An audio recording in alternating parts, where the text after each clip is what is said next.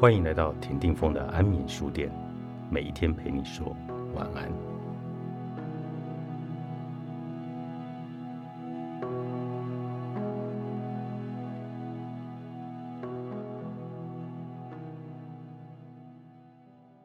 常常在想，为什么夕阳让人停下来观看？排在天上一整天的太阳无人注视，只有在即将落下消逝时，才被人们看懂和欣赏。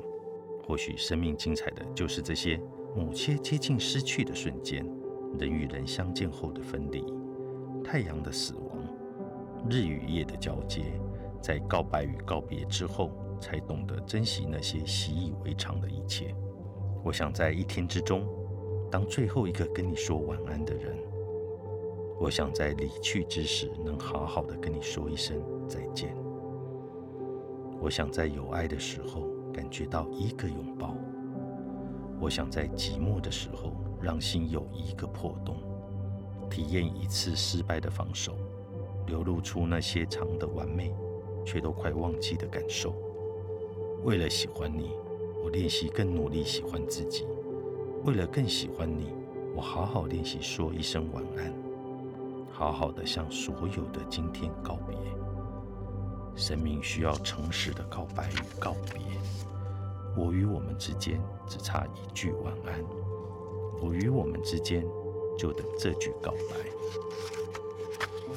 不确定疫情何时停止，不确定悲伤怎么处置，不确定世界何时末日。只确定想成为每天最后一个跟你说晚安的人，记得珍惜每天最后一个跟你说晚安的人与十二点过后第一个跟你说生日快乐的朋友。枕头是飞行器，趁你睡着的时候往天空出发，在深度睡眠时抵达你想要去的地方。在陆地的我们什么都会要，而在梦中的我们。只能学会放松，然后相信直觉和心底想要带你去的地方。珍贵的不一定是白日时众人眼睛看到的，而是黢黑的夜里你还愿意去想象的。晚安，祝你有一个软绵绵的美梦。我与我们之间只差一句晚安。爽爽猫，大块文化出版。